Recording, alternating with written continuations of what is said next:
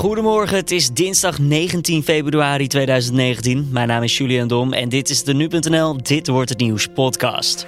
Pieter Elbers hoort vandaag of hij opnieuw voor een termijn van vier jaar mag fungeren als de topman van KLM. Mogelijk ziet het bestuur van Air France KLM af van zijn aanstelling om zo de Nederlandse tak op een andere manier te organiseren. Aan de Hollandse kant zou er tevens angst zijn dat mogelijk het Nederlandse geluid zal verdwijnen onder druk van de Fransen. Maar is dat wel ergens op gebaseerd? Ik eh, vind dat er uh, eigenlijk heel veel reuring om wordt gemaakt, terwijl ik uh, me afvraag of dat nou wel zo terecht is. En ik merk dat sentimenten een heel erg grote rol uh, hierin spelen. Straks meer hierover. Eerst kort het belangrijkste nieuws van nu. 16 Amerikaanse staten stappen naar de rechter vanwege de door president Donald Trump uitgeroepen noodtoestand. Onder meer Californië en New York willen het besluit nietig verklaren. Volgens procureur-generaal van Californië, Javier Becerra, maakt de president geen kans als de zaak eenmaal voorkomt. No, I mean the facts are what they are. The president admitted he didn't have to do this because it's not an emergency. He admitted that he expects to lose in court. He admitted that there is no crisis on the border. Trump riep de noodtoestand vorige week vrijdag uit om zo aan geld te komen voor de bouw van de muur bij de grens met Mexico. Via de noodtoestand kan de president geld gebruiken zonder toestemming van het congres. De gemeenteraad in Tilburg heeft ingestemd met de schadevergoeding aan 800 mensen die zijn blootgesteld aan de gevaarlijke stof chroom 6. Alle betrokkenen krijgen, als het aan de gemeente ligt, zo snel mogelijk minimaal 7000 euro. Mensen die ziek zijn geworden krijgen een extra vergoeding. Het bedrag is volgens de meeste gemeenteraadsleden ruimhartig, al stellen sommige partijen dat er geen enkel bedrag is dat het leed kan compenseren. Aruba heeft problemen met de opvang van duizenden vluchtelingen uit Venezuela. Volgens het AD zijn er meer asielaanvragen dan het eiland aan kan. Er zouden te weinig ambtenaren zijn om de verzoeken te beoordelen. Ook het Rode Kruis stelt dat er meer vluchtelingen bij hen aankloppen voor hulp. Niet alleen op Aruba, maar ook op Curaçao en Bonaire. Door gebrek aan opvang lopen ze risico op uitbuiting en mensenhandel, waarschuwt de hulporganisatie. De Ierse psychotherapeut Vincent Doyle heeft een document ontdekt waarin de richtlijnen staan over hoe priesters volgens het Vaticaan moeten handelen wanneer zij ontdekken vader te zijn van een kind. Dat valt te lezen in een interview met Doyle in de New York Times. Een woordvoerder van het Vaticaan bevestigt het bestaan van deze richtlijnen na vragen van de krant. De psychotherapeut was 28 toen hij van zijn moeder hoorde dat de rooms-katholieke priester die hij kende in werkelijkheid zijn vader was. En de wolf is definitief terug in Nederland. De provincie Gelderland meldt dat een wolvin zich sinds eind juli vorig jaar heeft gevestigd op de noordelijke Veluwe. Dat is duidelijk geworden na DNA-onderzoek wat is uitgevoerd op basis van uitwerpselen van de wolf. Ook loopt er in het gebied een mannelijke wolf rond, waardoor er kans bestaat dat er in juni kleine wolfjes bijkomen. Glenn Lelyveld van Wolf in Nederland noemt dat het begin van een roedel in ons land. En dan gaan we naar het verhaal van deze dinsdag 19 februari. Pieter Elbers hoort vandaag of hij opnieuw voor een termijn van vier jaar mag fungeren als de topman van KLM. Het bestuur van Air France KLM kan besluiten om Elbers niet opnieuw te benoemen.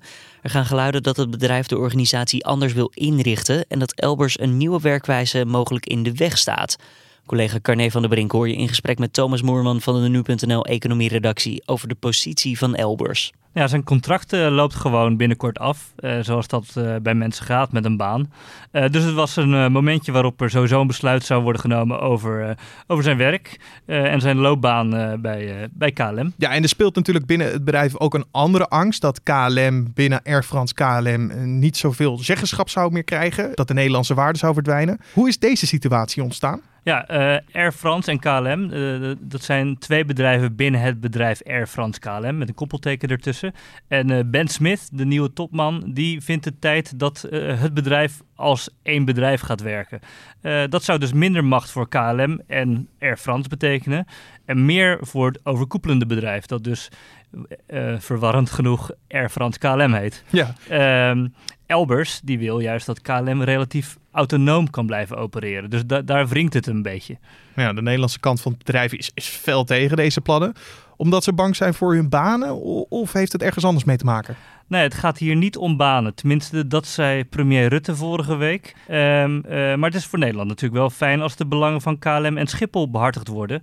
Uh, allebei spelen best een belangrijke rol in de Nederlandse economie en ook voor het vestigingsklimaat hier. Ja, en, en als we kijken naar Elbers, staat hij er alleen voor of heeft hij ook te maken met steun? Nee, zoals je net al een beetje aangaf, uh, staat hij er zeker niet alleen voor. Want hij heeft de steun van de ondernemingsraad, maar ook uh, van de minister van Financiën, Wopke Hoekstra, niet de minste.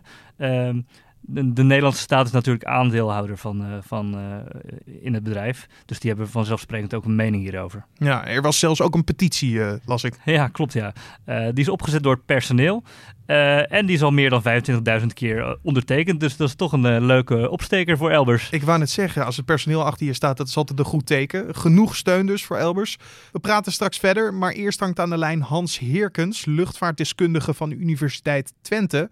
Uh, meneer Heerkens, hoe kijkt u naar deze hele situatie? Ik vind dat er uh, eigenlijk heel veel reuring om wordt gemaakt. Terwijl ik uh, me afvraag of dat nou wel zo terecht is. En ik merk dat sentimenten een heel erg grote rol hierin spelen. en ik denk dat, dat, dat Nederland zich daar uiteindelijk op lange termijn geen plezier mee doet, eerlijk gezegd. -hmm. Waarom twijfelt u aan het belang van dit onderwerp? Nou, het is wel een belangrijk onderwerp, maar uh, alle emoties die meespelen, ja. die, maken het, uh, die, die, die maken denk ik dat op de verkeerde dingen de nadruk wordt gelegd. Er wordt bijvoorbeeld de nadruk gelegd op het zelfstandig voortbestaan van KLM. En dat is voor mij een verloren oorlog.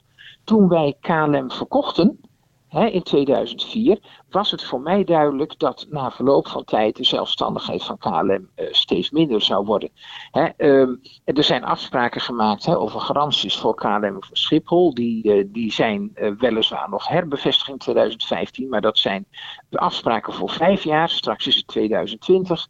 Dan lopen die afspraken af en je zult zien dat de afspraken, als ze al nog een keer worden verlengd, steeds minder verhard zullen zijn. Want een bedrijf kan natuurlijk geen afspraken maken over garanties uh, voor een uh, bedrijf wat ze zelf hebben aangekocht.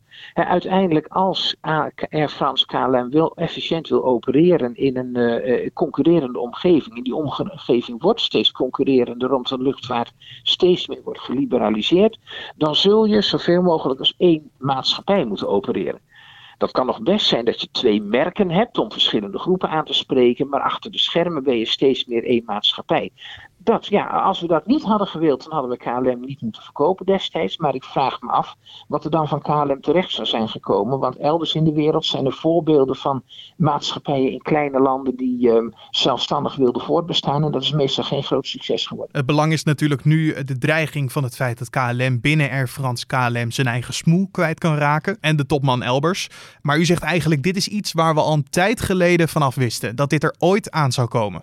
Ja, inderdaad. En ik denk dat gegeven het feit dat we die weg zijn ingegaan, het dus ook een goed plan is om steeds meer uh, er één, uh, één maatschappij van te maken. En um, ja, kijk, ik weet ook niet waarom men in feite. Hè, uh, uh, het gerucht gaat dat men van de heer Elbers af wil. Ik weet eigenlijk niet helemaal waarom dat zo is. Dus ik kan daar ook geen mening over geven of ik het daarmee eens ben of niet. Nee. Uh, wat ik wel begrijp, is dat Air France meer te zeggen wil hebben. Ze krijgen dan een tweede commissaris. En dan moeten we ons. Hè, het wordt een beetje gepresenteerd als een ruil. Maar de herbenoeming van meneer Elbers is maar voor vier jaar. En die commissaris die zit er over tien jaar nog. Dus eigenlijk is het kun je het nauwelijks zien als een, als een echt goede ruil. Want zit er ook veel verschil, uh, verschil tussen uh, het, het, succes van de Nederlandse en de Franse tak? Nee, er zit absoluut verschil in. De Nederlandse tak is duidelijk succesvoller. Overigens wel met dank aan het grote routenet hè, wat men gezamenlijk heeft. De Nederlandse tak uh, maakt meer winst. het is niet zo overigens dat, dat Air France altijd verlies maakt. Maar de Nederlandse tak levert, ik geloof, twee derde van de winst, als ik het, als ik het goed heb. De Nederlandse tak groeit Dat zijn allemaal waardevolle eigenschappen. maar die, en en die, die moet je gebruiken in, natuurlijk in de onderhandelingen en in het machtsspel, wat in zo'n bedrijf altijd een rol speelt. En ik denk dat meneer Smith, het is een behoorlijke no-nonsense man die ook Air Canada weer op het goede spoor heeft gebracht. Ook zeker uit puur uit eigen belang oog heeft voor de prestaties van KLM. Maar dan gaat het er eigenlijk meer om dat je probeert om met datgene wat KLM biedt, om dat ook over te brengen naar Air France. Uh, en Air France ook beter te laten presteren. En laten we niet vergeten, hè, uh, die maatschappij Joen of Jeun, of hoe je het ook uitspreekt, is al opgeheven. De vakbonden hebben concessies gedaan, dus niet alle offers liggen alleen bij, bij, maar bij KLM. Uiteindelijk zou ik willen dat als, als een bedrijf gaat opereren, dat er meer KLM'ers in functies bij Air France komen en meer Air France mensen in functies bij KLM, zodat beide van elkaar kunnen profiteren. En ik denk dat het in, op de korte termijn zeker zo zal zijn dat Air France meer profiteert van KLM dan omgekeerd. U, u zei het net al, die Franse commissaris die er mogelijk bij komt. Uh, gisteren kwam het gerucht naar buiten dat Elbers kan aanblijven als president-directeur van de Nederlandse luchtvaartmaatschappij. Dat zou een gerucht zijn. Volgens de Franse krant La Tribune uh, is, is, ja. dan is er een soort sprake van een compromis. En dat zou dan zijn die extra Franse commissaris bij KLM. Als dit gerucht klopt, denkt u dat de storm dan weer gaat liggen binnen Air France KLM? Nou, ik denk het niet. Uh, is uh, hoogstens tijdelijk. Want zoals ik al zei, dit is een proces wat sinds we Air France, uh, sinds we KLM hebben verkocht aan Air France, in gang is gezet. En dat zal, totdat het werkelijk één bedrijf is, zal dit zo blijven. En zelfs als het eenmaal één bedrijf is geworden, zodra de beslissingen werkelijk allemaal in Frankrijk liggen met maar een heel klein aan, uh, deeltje, deeltje, Nederlandse invloed, uh, zullen er periodiek um, uh, momenten zijn dat Nederlandse belangen in het geding komen. En nogmaals, het is begrijpelijk dat KLM'ers daartegen zich verzetten. En het is ook heel goed, en, en dat is, moet hij ook doen, dat meneer Elbers opkomt voor de belangen van KLM'ers. Maar dat die belangentegenstellingen die zullen periodiek opkomen niet alleen bij KLM, maar ook bij Schiphol. Hè. Stel dat het in het belang van de efficiëntie van het routenet nodig is om bepaalde vluchten te verplaatsen van Schiphol naar, uh, naar Charles de Gaulle. Ja, mhm. dan zal opnieuw in Nederland er een storm uitbreken. Ja, want op dit moment Schiphol, uh, ook belangrijk om misschien nog heel even kort te bespreken. Uh, er wordt nu gesproken natuurlijk over die doorgroeimogelijkheden van 2020. Als Elbers kan blijven en Schiphol kan niet doorgroeien, wat ze in 2020 wel willen. Denkt u dat hij dan nog wel iets kan betekenen voor Air France KLM? In Nederland? Kijk, uh, Schiphol kan weliswaar niet groeien, maar dat wil niet zeggen dat er wordt gekrompen. Als KLM goed blijft presteren, dan blijft KLM voor Air France KLM belangrijk. En dan blijft Schiphol ook belangrijk. Maar ja, we moeten ons realiseren, Schiphol ligt toch een beetje aan de rand van Europa. Uh, en uh, zo'n uh, positie, die heeft niet dezelfde positie als Charles de Gaulle, waar overigens ook niet eindeloos kan worden uitgebreid hoor. Dat geluk hebben we dan weer. Maar dat er vluchten af en toe zullen verdwijnen naar Charles de Gaulle, en misschien ook wel eens af en toe een keer een vlucht zal terugkomen naar Schiphol. Ja, dat zal een blijvende ontwikkeling zijn. Thomas Moerman van de Nu.nl Economie-redactie, nog steeds in de studio. maar wat kunnen we nou verwachten van vandaag? Nou ja, dat, dat uh, moeten we afwachten natuurlijk. Maar uh, het wordt natuurlijk gewoon een, een spannende dag voor Elbers. Het is toch een beetje een functioneringsgesprek. Ja, ze gaan een vergadering houden en daar moet uit blijken wat uiteindelijk de visie gaat worden van Air France KLM. Ja, en, en of er daar een plek is voor meneer Elbers. Je hoorde collega Carné van der Brink in gesprek met Thomas Moerman van de Nu.nl Economie-redactie en Hans Heerkens, luchtvaartdeskundige van de Universiteit Twente. Meer informatie kun je vinden in ons achtergrondartikel hierover. Een linkje daar naartoe is te vinden in de beschrijving van deze podcast. En dan het weer voor deze dinsdag. In de ochtend is het droog en redelijk zonnig.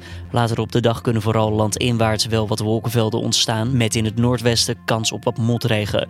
De temperatuur ligt rond de 9 tot 11 graden. En nu we het toch eigenlijk over het weer hebben. Ja, vanavond is bij helder weer wederom kans op een zogenaamde supermaan. De volle maan lijkt dan groter en feller dan normaal gesproken. De afstand tussen de maan en de aarde verandert gedurende het jaar. En dat komt doordat de maan geen cirkelvormige, maar een elliptische baan om de aarde heeft. En vanavond staat de maan dan dus ietsjes dichter bij de aarde dan op andere momenten. En per jaar komt de supermaan dan ook ongeveer drie tot vier keer voor. En de laatste ja, was onlangs nog eind januari. Dit was dan de Dit Wordt Het Nieuws podcast van deze dinsdag de 19e. Je vindt de podcast elke maandag tot en met vrijdag om 6 uur ochtends op de voorpagina van nu.nl. Wat vond je ervan? Laat het even weten via podcast.nu.nl of laat een reactie achter in je eigen favoriete podcast app. Mijn naam is Julian Dom. Voor nu een goede dinsdag en ik spreek je morgen weer.